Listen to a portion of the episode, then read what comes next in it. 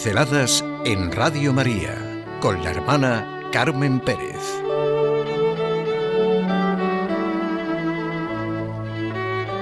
En cada situación hay la respuesta que damos. Yo me canso de luchar. Tú te cansas de esforzarte. Él se cansa de vivir. Sí, todos nos cansamos. ¿Cuántos cambios de estado de ánimo experimentamos a lo largo del día? Momentos en los que nos parece que no merece la pena nada y que no somos capaces ya ni de coger un alfiler del suelo por amor de Dios. El ejemplo es de Santa Teresa de Jesús. ¿Quién no experimenta el cansancio? ¿Quién no experimenta la rutina de lo cotidiano? Me canso de esta situación, me canso de este trabajo, me canso de esforzarme, me canso de empezar una y otra vez a querer vivir llena de fe y confianza. Me canso de vivir. Tenemos momentos, situaciones, épocas, que parece estuviéramos ante una especie de muro, sin horizonte, que nos impide ver, esperar, confiar, tener fuerza, ilusión, sabernos amados por Dios. No hablamos aquí de seguridad en el sentido de garantías externas. Dinero, casa, coche, no es eso. Hay un tipo de seguridad, de confianza, de ánimo, frente a estas situaciones que sí vale la pena buscar, y es la paz interior, la seguridad interior que te brinda saber tener confianza en lo que crees, en lo que esperas, y a la luz de esto poner en acción la capacidad de solucionar cualquier problema que se nos presente o superar un mal momento, saber ver la realidad, la rutina y dificultad diaria. En cada situación hay la respuesta que cada uno le da. Tenemos que responder a la vida y responsabilizarnos ante ella y vivir los sentimientos del Salmo. Dichoso el hombre que ha puesto su confianza en el Señor. Será como un árbol plantado al borde de la acequia y no se marchitarán sus hojas. Hay una anécdota que a lo mejor ustedes ya la conocen. Es gratis, es el título de la anécdota. Un niño pequeño se dirigió a su madre, que estaba en la cocina preparando la cena, y le dijo: «Mamá, me aburro y me canso. Me canso de hacer lo mismo. Me canso de estudiar y de ayudar en casa. He pensado que me podías dar dinero por cada cosa que haga. Mira, te he hecho una lista. Por limpiar mi cuarto cada semana, 3 euros. Por hacer los recados, 2 euros.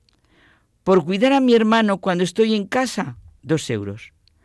Por sacar las bolsas de la basura, 1 euro.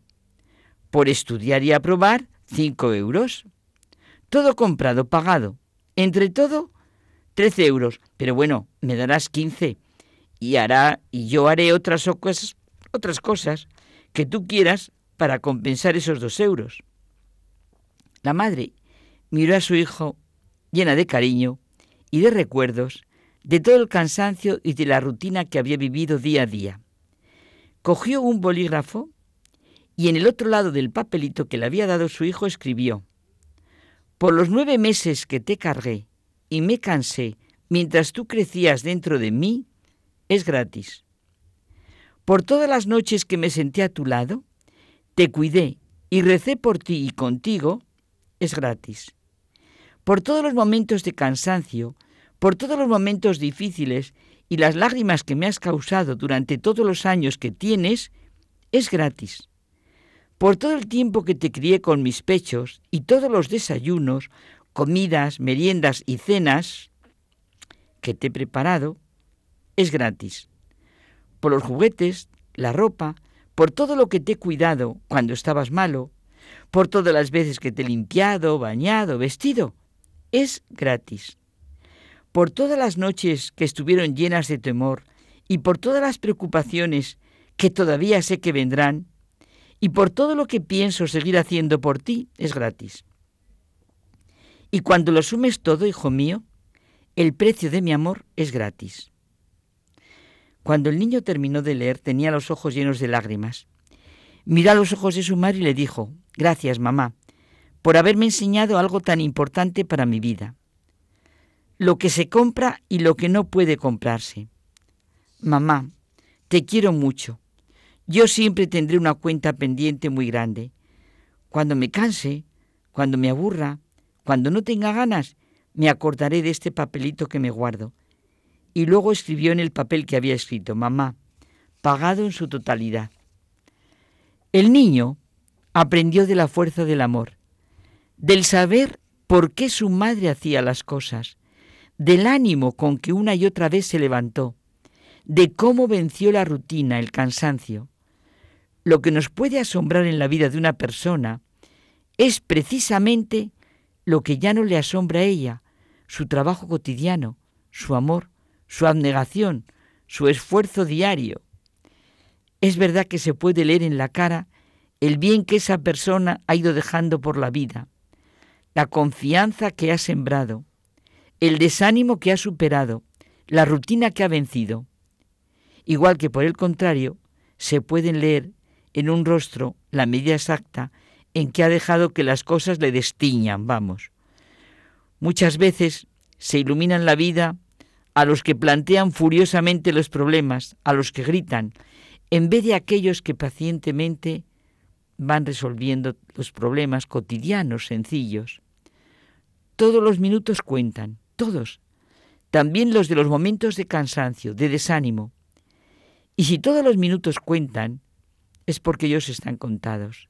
Ante la mirada de Dios, todo está mirado y contado.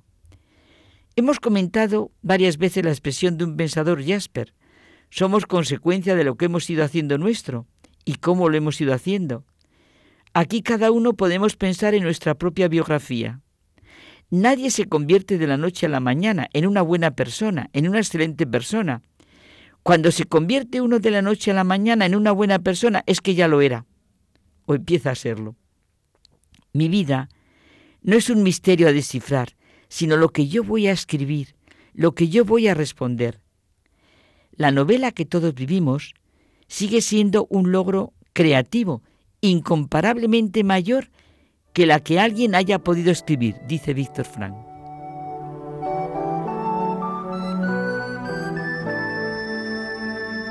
Pinceladas en Radio María, con la hermana Carmen Pérez.